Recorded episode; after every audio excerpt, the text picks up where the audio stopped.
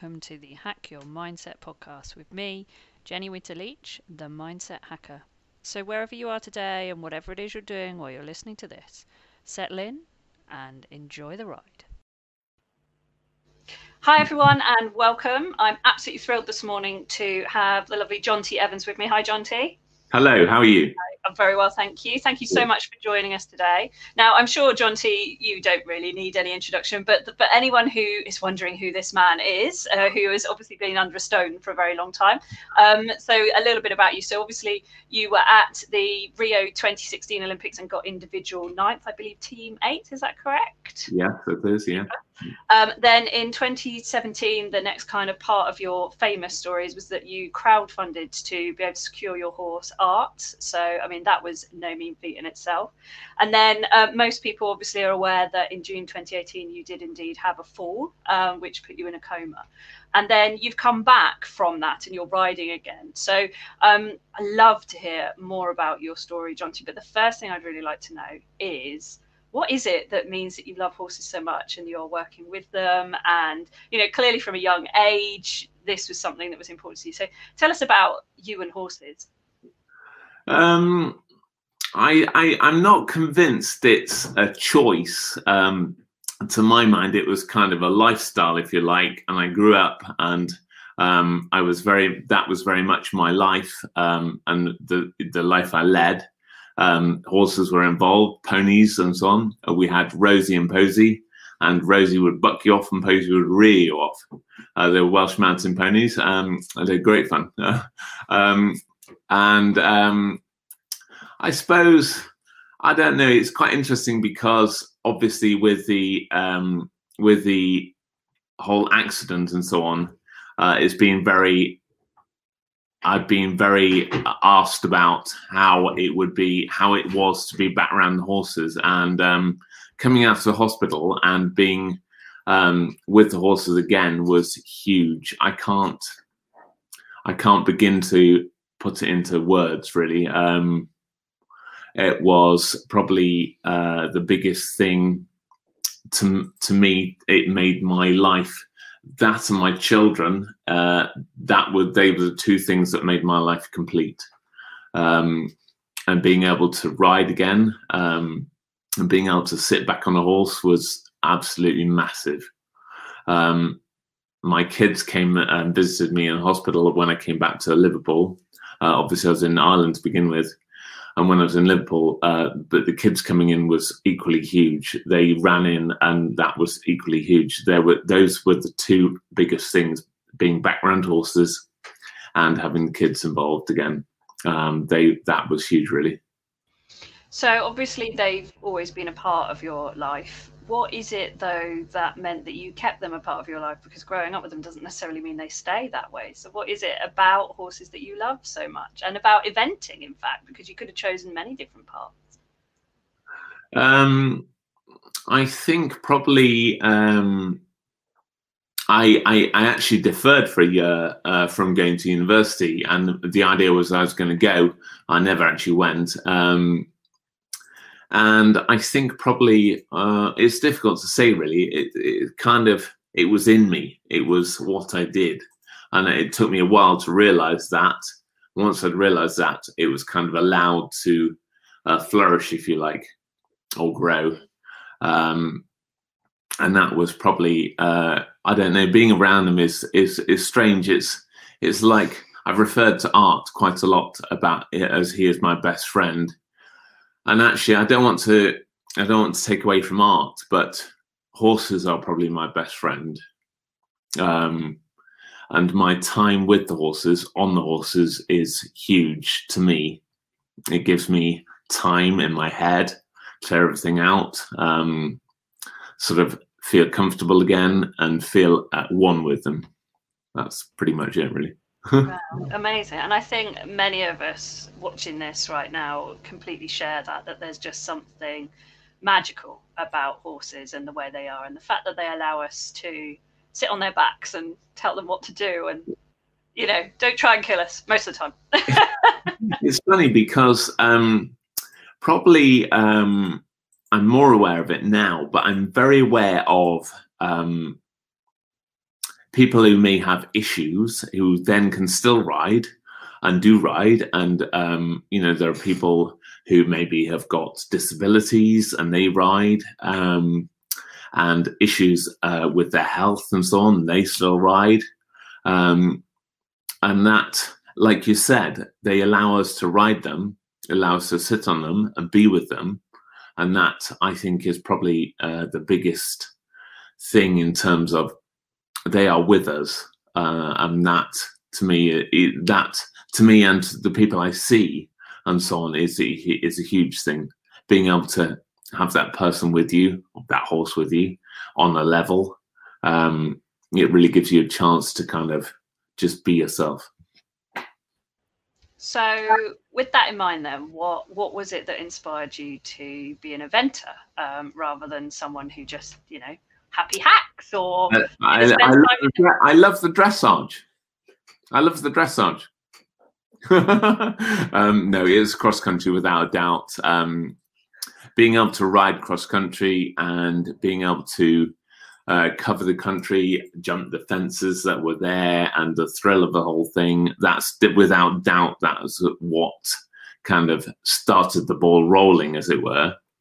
Um, it's probably fair to say now it's probably the whole thing, um, or not now, but you know, very quickly after then it became the whole thing, and um, you know the ability to ride flat work and cross country well and jumping, show jumping, um, you know, the ability to ride those three things well is probably what drives me. Um, being able to um, being able to reach a standard that you are happy with, that's a big thing for me.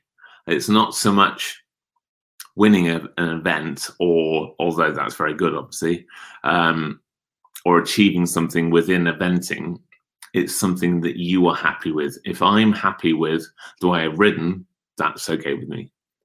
Um, and I need to feel like at the moment, for example, I want to feel happy with what I do. Um, and that's probably one of the th- big things that drives me at the moment um, because I want to feel content and I want to feel like what I've done is good. And I think that's probably the the big thing with eventing right from the beginning, from the get go, as it were. Um, I wanted to feel like I could be happy with what I've done. Absolutely love that, and that's um, I call it winning without winning. That's what. I try and get everyone to feel that it. You might not have got the rosette or the placing or the podium or the medal or whatever it was, but if you are really happy with your performance and you feel like you've won, then surely that's what it's all about, isn't it?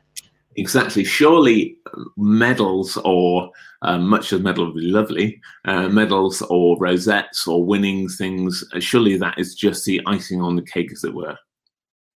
Yeah, absolutely. And I say, you know, that's that's the cherry on the top. And if, if you've got the cake, then you're happy. And, and it's all about working out the ingredients to get that cake. So what would you say have been your ingredients then involved in, you know, you say, I, I just want to be happy. I want to be better at what I do. I want to be enjoying it what what have been the things that you've found have, have helped you achieve that sort of success along the way? Um, I have a really irritating consuming all consuming um, desire to know what drives what and why it does why it does what it why it does what it does. I beg your pardon. Um, so you know, stupid little things like I want to know if the horse's shoe is on right. I want to know if his foot is balanced. Um, little things. I want to know if its feed is right. I want to know all the details. There's a very famous quote, um, which I've forgotten now. Um, so it's not that famous. Um, a guy called Dave Brailsford, who was team boss of Sky Cycling, and he says something about margins and then making up the whole page. And actually, if you focus on the margins, that is what uh, I think is going to be what uh, achieves the whole, as it were.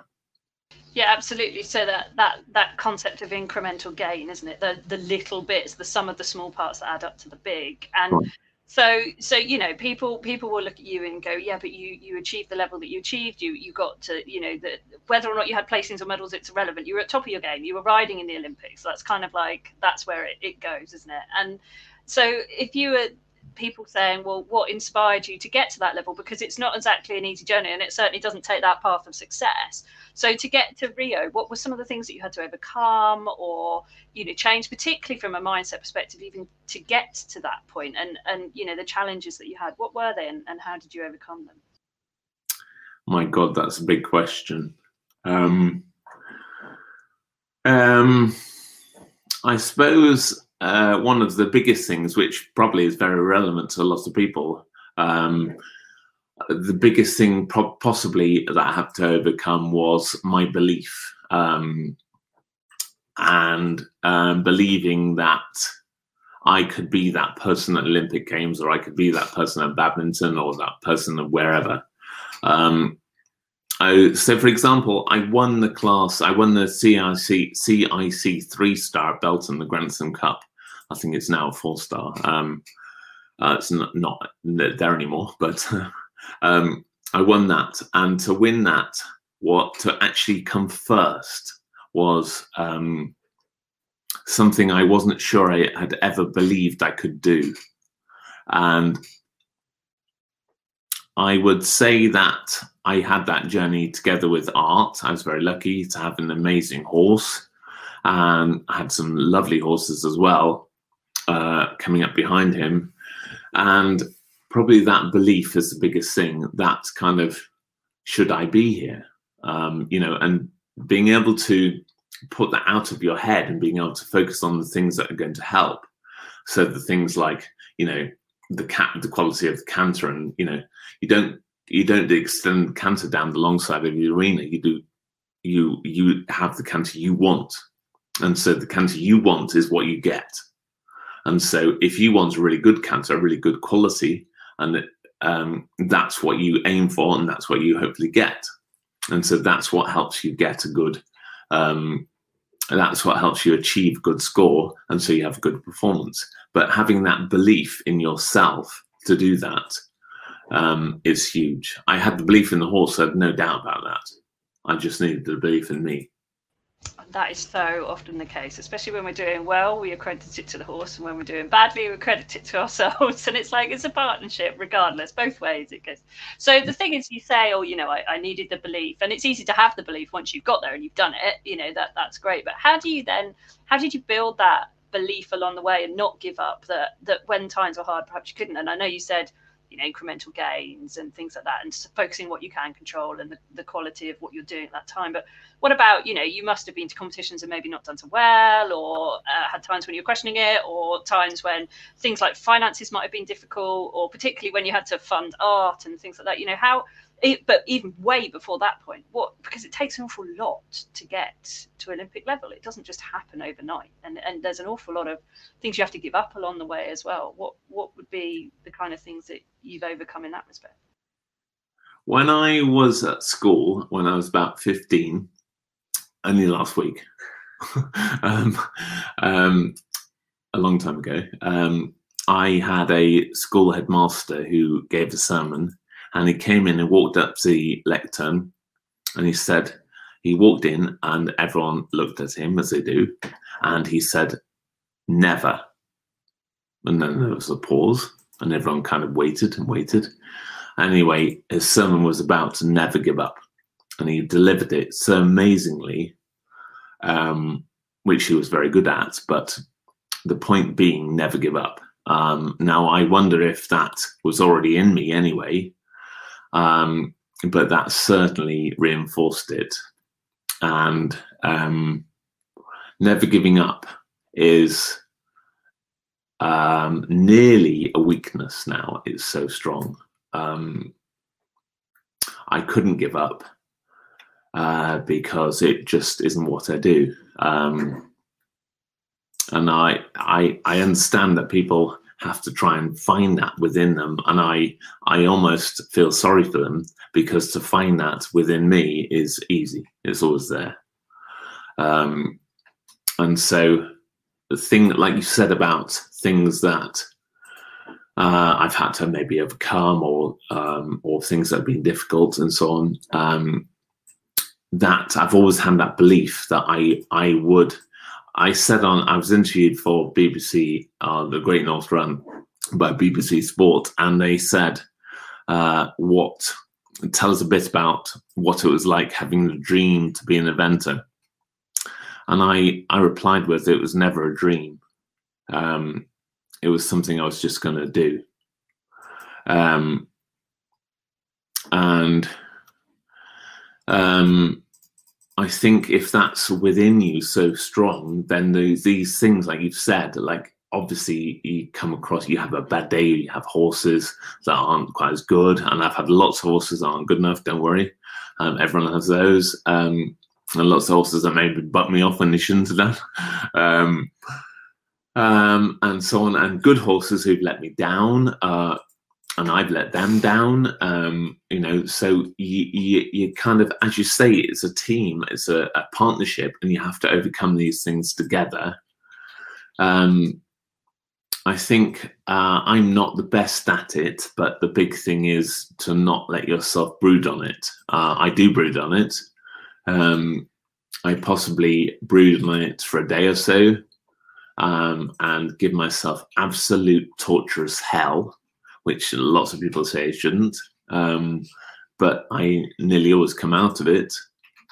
Oh, I do always come out of it. And um, when I come out of it, I come out of it with a kind of re- renewed um, enthusiasm or determination, maybe. And so when you're brooding, and I would say, actually, to be fair, it's all very well saying don't brood, but actually that's just human, and that's what we are. Coming out of it in a day is quite good going, really. To be honest, that's that's quite impressive. That's quite a quick bounce back. So you know you've learned to do that, and actually it's actually a good thing because what you are doing is processing emotion, and actually that's really important. It's not about bottling it up and not admitting it's there. It's like going, oh, this is all terrible and crap and pants or whatever it is, and actually I'm going to bounce back now. That's it. Uh, you know. So, what's the decision point that you normally make? Because there's nearly always a decision point to now change it around. At what point do you come out of brooding and get back into something more positive, more useful, more productive? It's nearly always because something needs doing. So, for example, um, it might have been in the past. It might have been because I need to go to an event, or I need to jump a horse, or I need to ride it on the flat, or whatever um, it's nearly always because something needs doing, and it's that thing that kicks um, kind of kicks me at the arse and said, "Come on, get on with it." Um, or I, I, go and ride a horse, for example, in the school, and I, I'm feeling a bit down. I go around the horse, and the horse goes particularly well, and that thing is the key to making me think, "Crikey, this is not so bad. Let's go on with this." Um, and I think that in that respect, that's a reference, if you like, to horses that have been my best friend because they bought me out of a hell of a lot. And so, speaking of a horse that brought you out of a hell of a lot, tell us about art then. What is it that makes that partnership so special that you went to the ends of the earth to keep him as part of your, your life? Um, I'm not emotional at all, um, but I could cry about art. Um, um, how do I how do I put it across? Um, art is, um, and I'm I'm sure it's not actually art. Um, I'm sure it's actually the bond that art and I have that's the thing, not actually the horse. Um, it's probably the bond he and I have. Um, so I remember sitting at my kitchen table um, as the the decision had been made to sell him after the Olympics. And obviously, I was pretty hurt by this and pretty cut up about it. Um, and I, I couldn't really. I tried every avenue, if you like. I tried private funding. I tried all sorts of things to try and start to raise money to buy him. And I sat there and I thought, there's no way he's going up that drive in someone else's lorry unless I've tried everything. And the last thing I was aware of was crowdfunding. Uh, I'd been uh, out for a drink with a friend um, who's called Kodge, and Kodge ran a restaurant in Cheltenham, and Kodge had been uh, is called Andrew Kojima, and Kodge was second at MasterChef in I can't remember which year. Um, and so he came second, and then he crowdfunded to raise money to run the restaurant. Um, and he was successful, obviously, in a run a very successful restaurant. Um, he's a very good cook, by the way. Um, but he raised fifty thousand um, pounds, and I thought, well, I'm going to have a go. I had to raise a lot more than that. Um, yeah, that's that's probably how I did it, or how I started.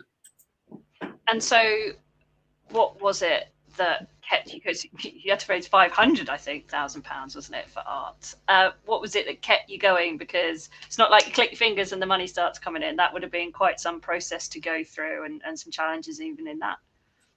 It was without doubt, and I've said this several times, and there's been several instances of it it was the people or uh, arts family, whatever you would like to call them, the people involved.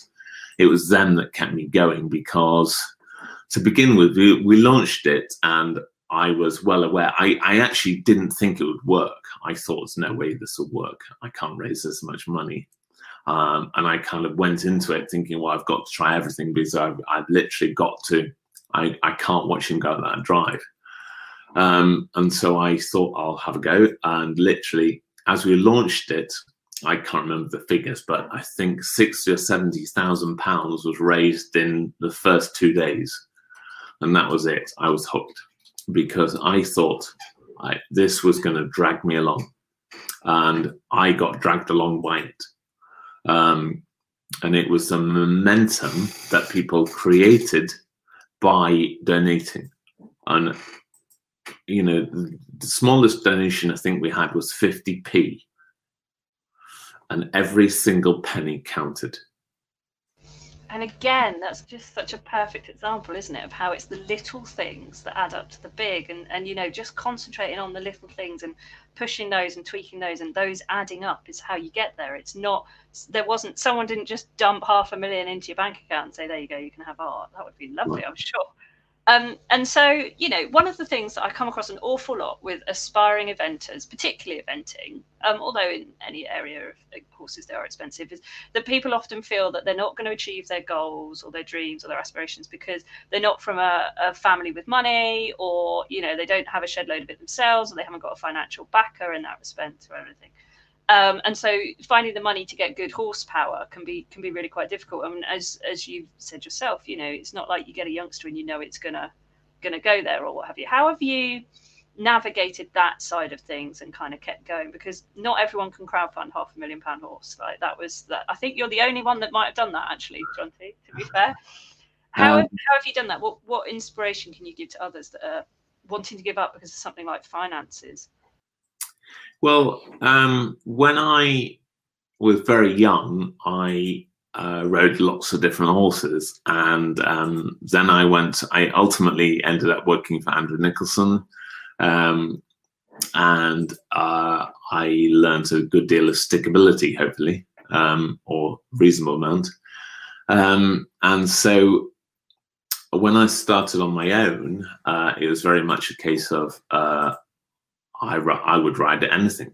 Um, now, I'm not sure that that's the right approach, but it does give you a pretty endless supply of horses. So, you know, the first two or three horses I had, um, I think that there was one, I remember her little mare, and she wasn't that big, 16 hands, I think. Um, and she was scared of cows. So she literally used to go into the field and bolt um, and so the owner had had enough. Um, so, you know, she turned up. Um, so I had to navigate her, don't go hacking in any fields of cows. Um, um, and then there was another one, I had a racehorse, and he used to buck me off uh, fairly regularly, or tried to. And, you know, things like that. So I have grown up riding a lot of different horses. Um, now, although there would be um, a cut-off zone for that, if you like, in that you need to ride uh, better quality horses, and so the ones being naughty, if at the bottom of the scale, if you like, might not be the better quality horses, um, but it's definitely given me a kind of mentality that everything deserves a chance. And quite often I've ridden a horse and it's been really naughty for its owner and so on and really badly behaved. And actually it's, it's come quite good. Um, uh, one horse in the early days was a horse called Miss Oliver. Um, you know, she was went to advanced and she literally wouldn't go over a pole on the ground when she first came. Um, so that kind of approach is something that I don't see much of now. Um, people, young people, for example, tend to think that they can often give the impression that they think they are owed things. And I think that you've got to prove it. You've got to prove that um, you're able, capable, um, um, and kind of earn it. Um, and that, then you get into the position like I did. I was lucky; I had some amazing owners who bought some fabulous horses, and I was got into that position probably though through hard work. You know, I'd had the naughty horses first. I'd I'd done my apprenticeship, if you like. I'd built up the owners. I'd built up, you know, the relationships, and so then it could it could flourish, as it were, and we could buy better horses so again it's you know put in put in the work put in the determination and it and it shows and it pays off so yeah. i mean i know you do some training and things now and uh, with people what what kind of people are the ones that you really love to train them with kind of that in mind what are the sort of the mindset of your favorite like clients to train or people or even horses to train actually i suppose um, well, as far as horses go, I was talking to somebody about this the other day. Actually, um, you might buy, particularly with eventing, you might buy a lovely young horse. It might be well bred.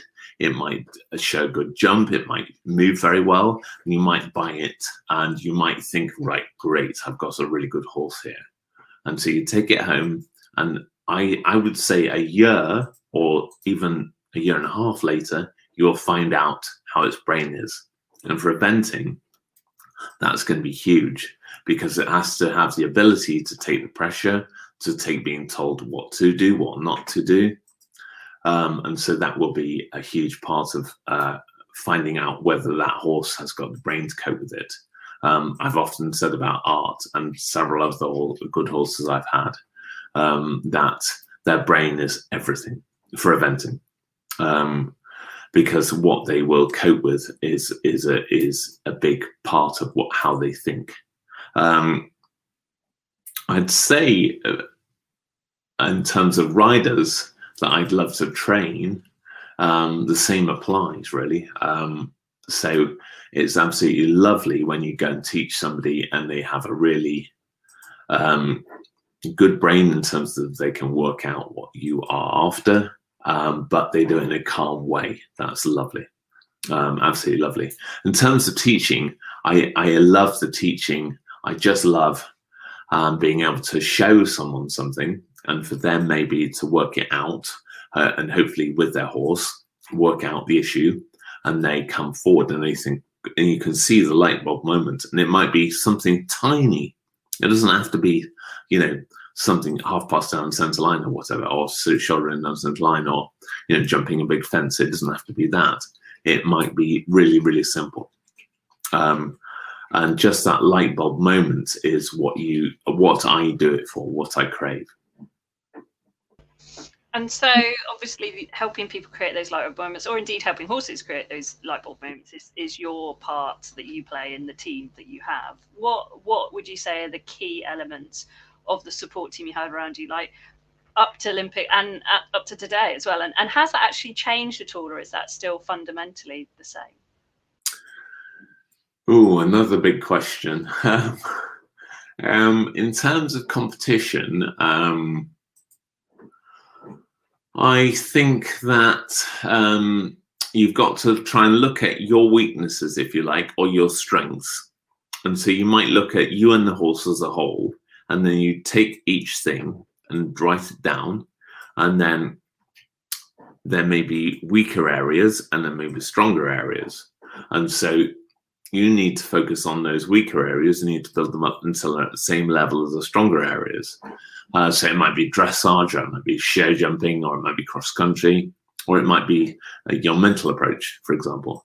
Um, and so um, having good access to a psychologist uh, to help you, a sports psychologist maybe.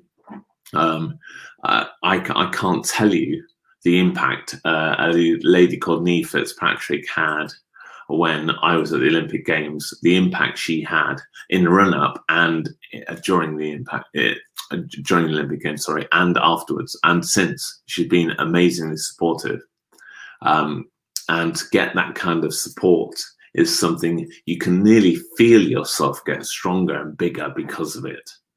Um, you know, for example, it's not a great uh, analogy, but I walked the Olympic Games. I walked the show jumping track on the phone to her, and I could feel myself. I felt that I became more important as I walked around it. Now, of course, you don't. It doesn't matter. But what matters is how you feel. And if you can control that and strengthen it, you are effectively on top of the world.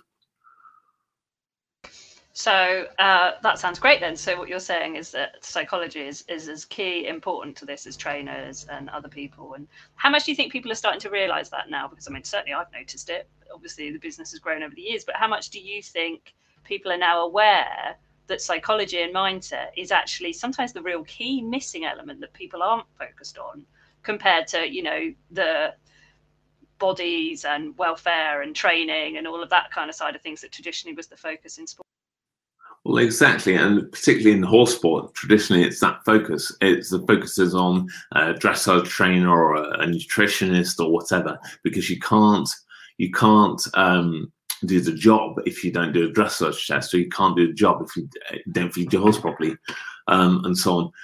Um, so I think that I don't know how much. it's difficult to quantify how much people are realizing, but um, it's um, I can't say how big a part of it it is. It's at least equal, and possibly bigger because it's been in the doldrums, if you like, for a while, and so it needs to be bigger to make up ground.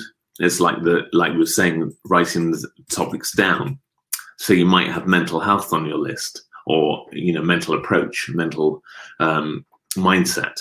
Um, now, if that is low, um, then you've got to build it back up. And so for a while, it might have to be bigger, it might have to be more focus, more concentration on it, and make it bigger and make it stronger. And that can be the thing that you focus on. And then when you get to even, then you're probably in a reasonable place.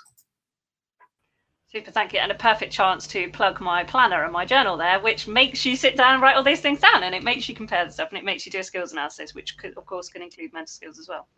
Okay, so we've talked about a lot about your mindset and your mental skills and things like that.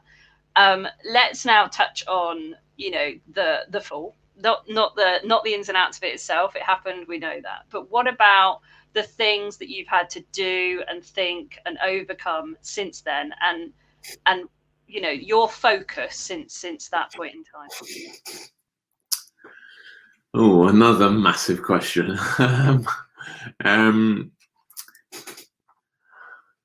um, it's been very uh, the intervening time, so the time between now and the accident, uh, has been very changeable. Um, now, that may well be because of healing, as it were. Um, healing and improvement has got to occur and got to take time. Is going to take time. Um, the one thing I've been really aware of is how long it takes. Um, Alice Fox-Pitt said to me, "It's a five-year journey," um, and I'm not at three years yet. Um, um, so you know, and obviously Williams being amazing at badminton and so on, and riding amazingly now. Um, so to achieve those things, it has been um, a lot of people have said to me, as you've said earlier, um, it's about the small things. And so being able to tr- cross those small things off your list and one day because you've crossed them all off you achieve a big thing um, and that is probably um, the best feeling. Um, so being able to canter Art round, I particularly remember Barbury, um, pre-novice, um, being able to canter around on Art, and he jumped double clear, and it was only a pre-novice, uh, B100, sorry.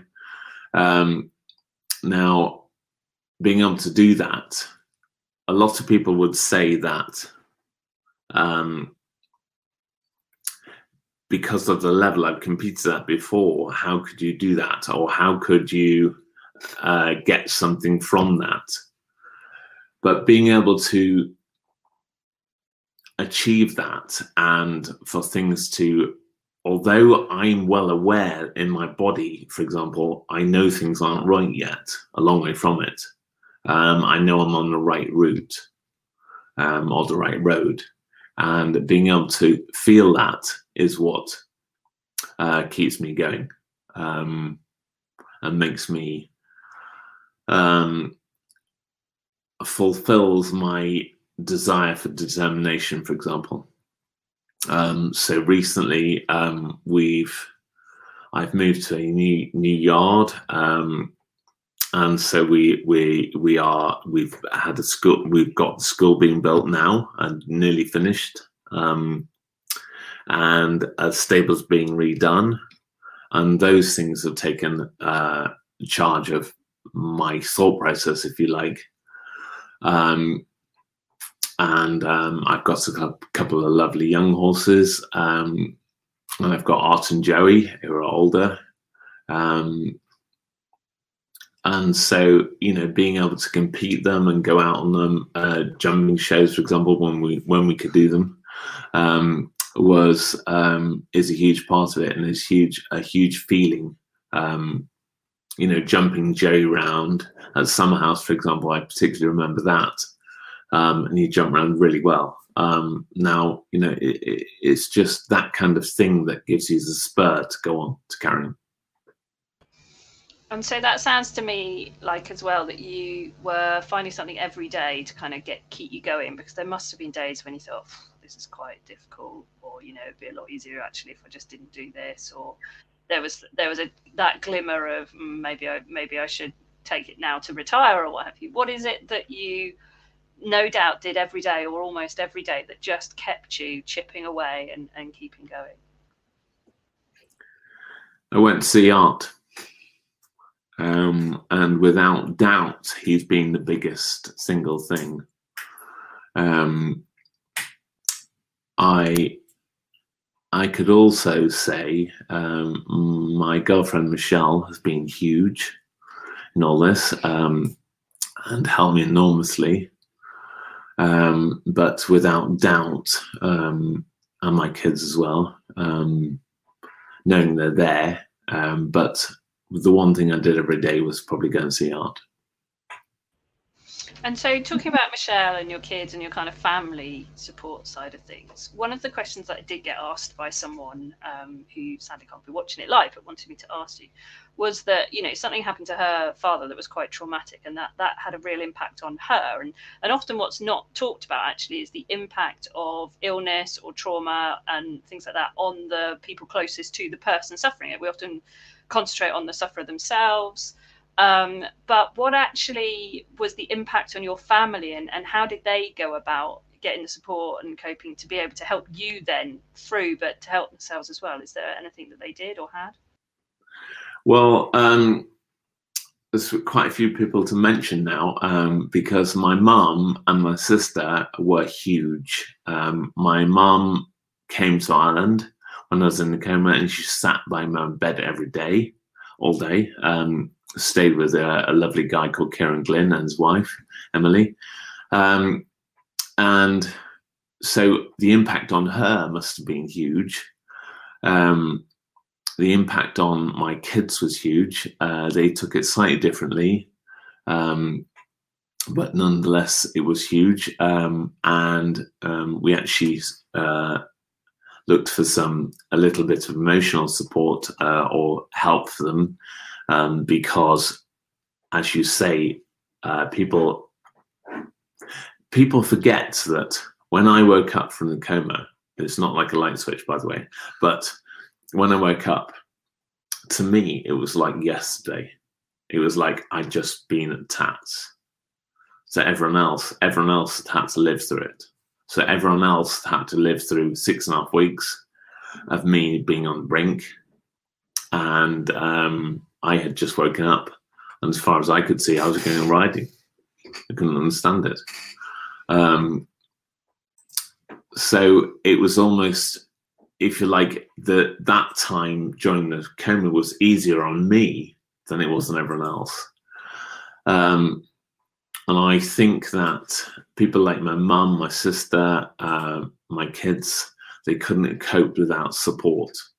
You know, my sister's uh, other half, Stuart, was huge, uh, being there, and you know, he when I came back to Liverpool, for example, he helped me get going in the swimming pool, um, and little things like that. Um, as far as support for them goes, um, I'm not really sure um, apart from the children having a little bit of emotional support um, or help, um, I'm not sure quite wh- whether they particularly got help or whether they just had supportive other halves, as it were, um, to help them through it. Um, um, I know I've tried to listen as much as I can, but uh, that hasn't been as good as it should be by any means. So it's interesting that you said actually that um, coming out of a coma isn't like a light switch like they show in the movies. You know, suddenly you're awake and that's it. You're talking, but um, but it that was really interesting then that actually, of course, six and a half weeks had passed and you hadn't been conscious, so you're you were still back at that point of when you got knocked unconscious. And so, what was it then that that meant that clearly you must have woken up and sort of realized at that point then that like life wasn't going to be the same again and you had people saying stuff. What what was it that that meant that you kind of got through that and got you know how did you how how did you navigate that process of realization and then recovery? Well the thing is that the realization is amazingly gradual. So um, you realize gradually over a period of I don't know, months um, that you are not where you were. Um, and you are going to have to, you then start to realize, uh, once you realize that, you then, excuse me, start to think about what it is necessary, is going to be necessary for you to uh, get back to where you were. Um, but that is equally gradual. Um, and so I would say that the process of realizing what you would need to do to to get back to where you want to be uh, would be amazingly uh, lengthy. Um, and even now, I still, I still, I still kind of find myself riding a horse, and I think, crikey, if I do that, this will happen. Um, and it's um, it's interesting, actually. Uh, I digress a bit, but um, William has said one, two times, you've got to relearn everything. I don't agree. I don't think you have to relearn things. I think you have to be woken up to the fact that they exist. Um, and sometimes you don't realize they're there. Uh, you know, so it might be something to do with your riding or something to do with your walking or something to do with, you know, what you do the way you move or whatever, um, and uh, you realize that is there. Um, so I, uh, an analogy, I beg your pardon, um, is would be that recently I've been sent by a lead called Maeve Sheridan um, some exercises and um, so the one set of exercises is a balance exercise, and ultimately it's meant that my balance has become more into the front of my foot. And so I've been told this before. Um, I, I knew that's where your balance is meant to be. Your balance ultimately is meant to be towards the front of your foot, not the back of your foot. But these exercises, that's what they've it's done. And so to be able to achieve that is massive for me. And it's made a big difference. Now, the thing is that those things, as I've said, as we've said earlier, sorry, um, those things all add up. And if you can get them all, the balls on all in a row, then you're away.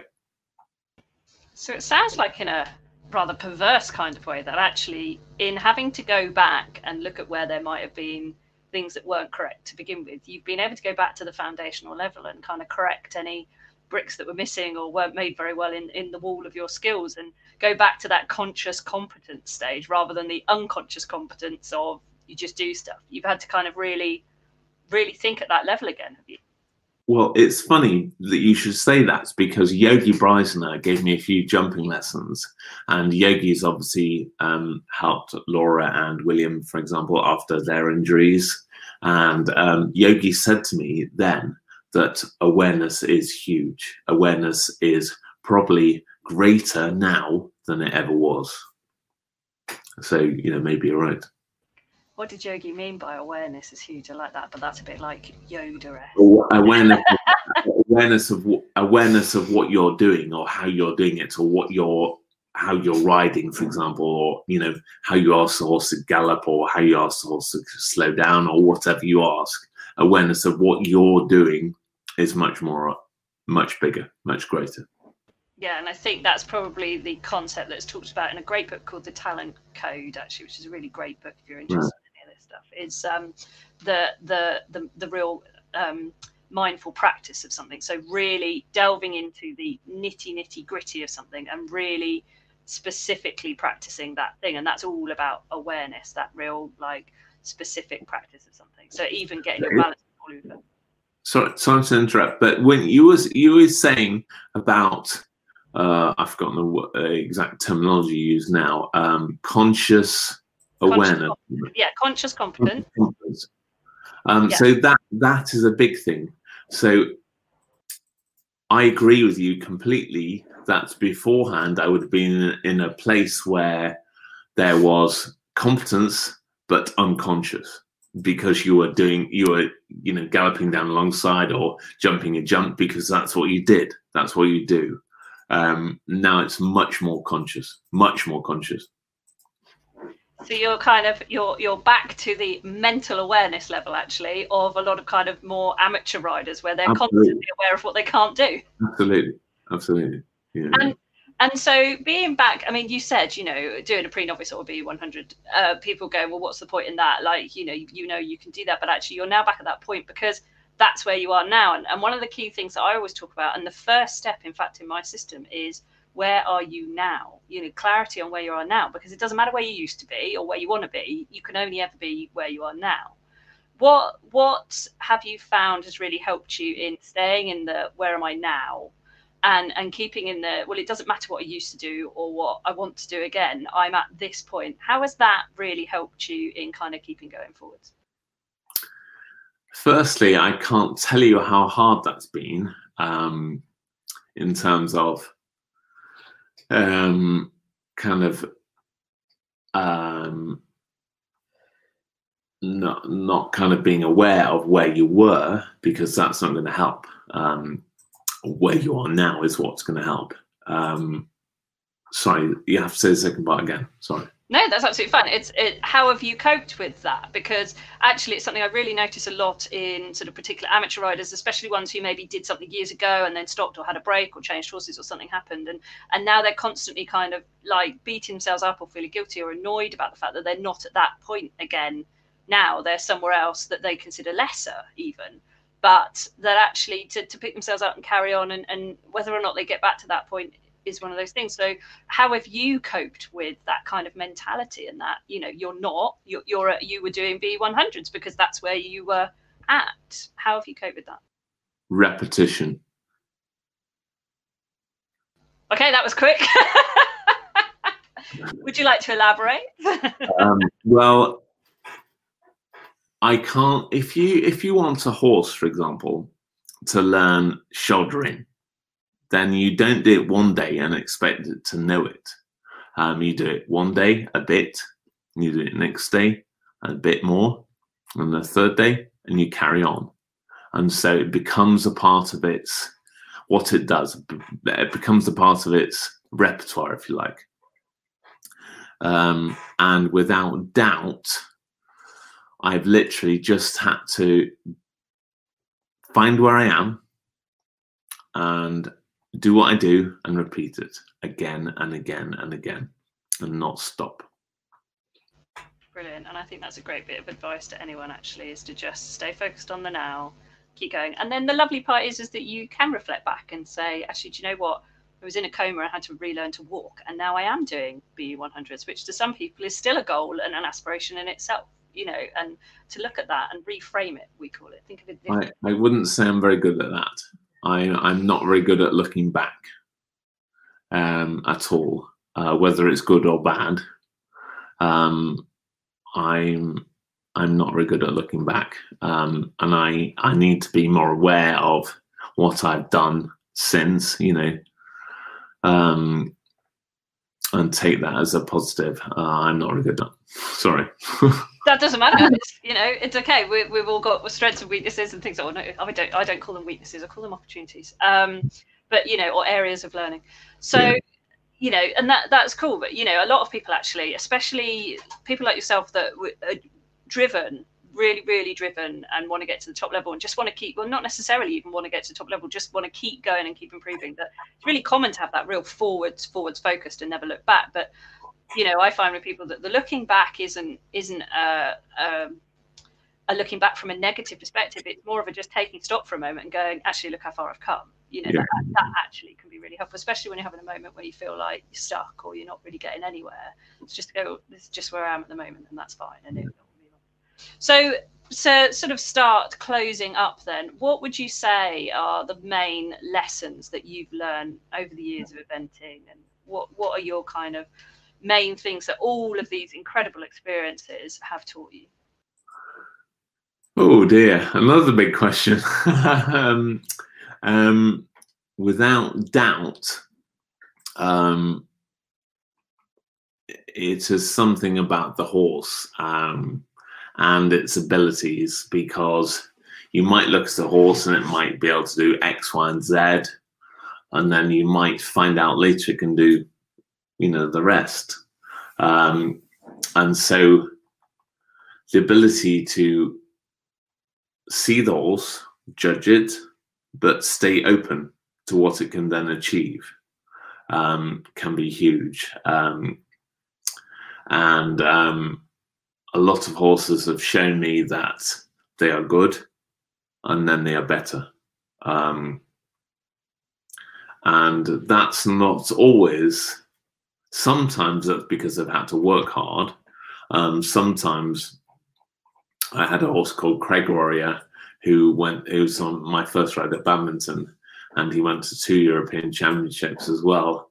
And he had an unbelievable uh, work ethic. He had um, he would just try and try. Now that's kind of thing you can't find out in the sales catalog or in a you know when you buy the horse or whatever.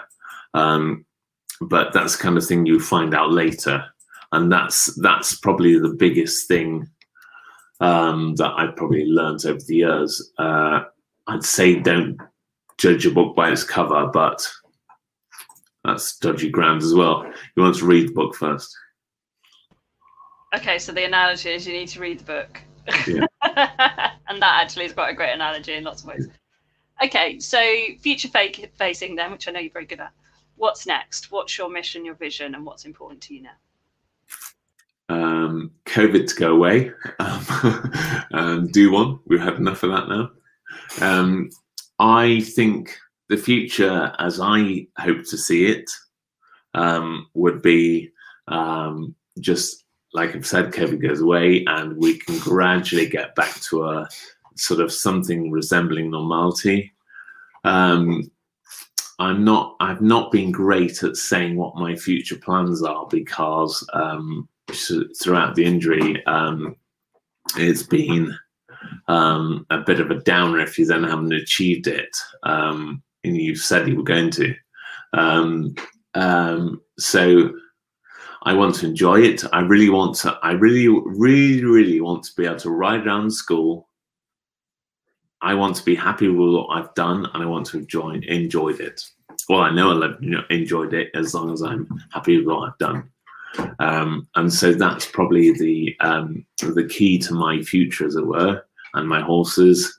And that will then, if I'm then enjoying it and those things are going well, and I'm achieving those things, then that will lead to me doing competitions and being able to compete su successfully.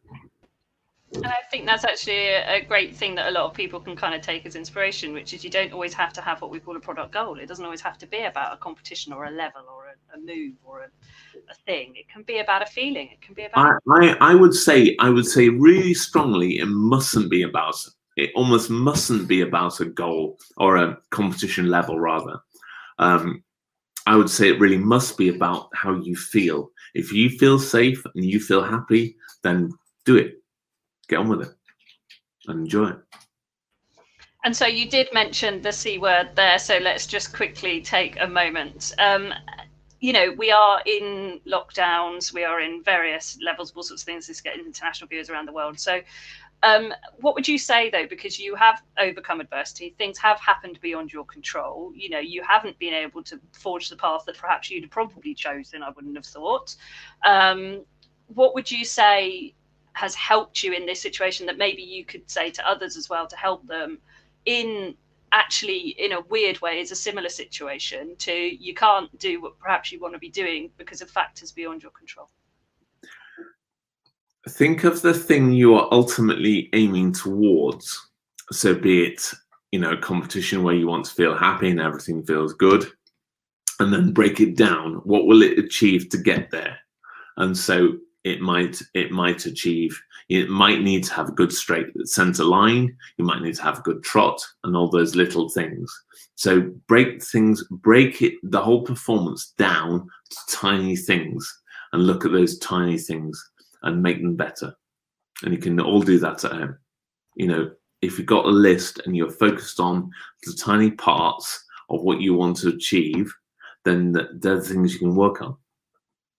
There we come again. Full circle back to where we began, which is the sum of the small things that adds all up.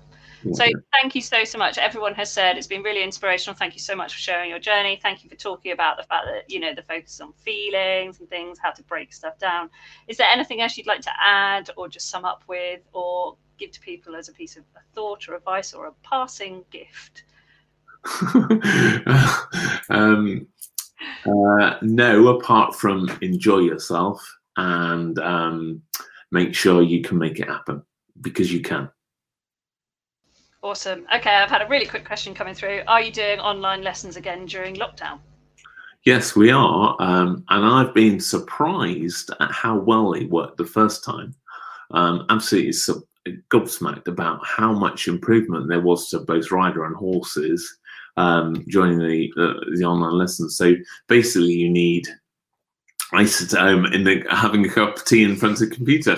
Um, but you need a pair of Bluetooth earphones and somebody to video. Um, use your phone probably, and I phone you off Facebook Messenger, for example. Other social platforms do exist. Um, um, I phone you off that, and we connect to the phone, so there is a call going on, and so you've got the earphones on, so you can hear the call, and I can see it. So it works really well really well. You need good 4G as well. Awesome. Yes, that is the only thing you need. You have to be in an area a decent enough signal. But um, thank you so much. It's been absolutely lovely. Thank you so much for coming on and sharing that, and um, you know, being so inspiring to so many. And actually, thank goodness, it's almost like you'd read the book as well. I love it when someone comes on and they tick off all the things. I'm thinking, oh yeah, good. There's chapter one, two, three. Excellent. Thank you very much. So it's been an absolute pleasure, Jonty. And um, if people want to get a hold of you or speak to you or perhaps even book one of these online sessions, what's the best way for them to do that? Um, they can either phone me or my phone number is. Well, I'm not allowed to say that. I'm not allowed to say it. Hey, look, you're um, allowed to say it. It's just whether or not you want to. But if there's a way to get hold of you that's perhaps not just giving you a call, that's normally better. my email address is jonty, J O N T Y, Evans, all one word, at yahoo.co.uk. So use that. Perfect. That's probably better. You might not get some of the weird phone calls. You never know. You might get weird emails now instead. It's a bit easier to ignore those. so thank you so much. It's been an absolute pleasure, and um, hopefully this has given lots of inspiration and thoughts to lots of people, um, particularly in this time, to overcome adversity and, and keep going. Pleasure, Jenny. Thank you very much. Thank you. Okay. Bye-bye. Bye. And I hope you enjoyed this podcast as much as I did. If you want to listen to more of them, then please do follow us in Apple, in Google, and on Podbean. Hack Your Mindset with Jenny is the name of this podcast. So please do subscribe, follow us, and we look forward to you listening into our next one. Bye, everyone.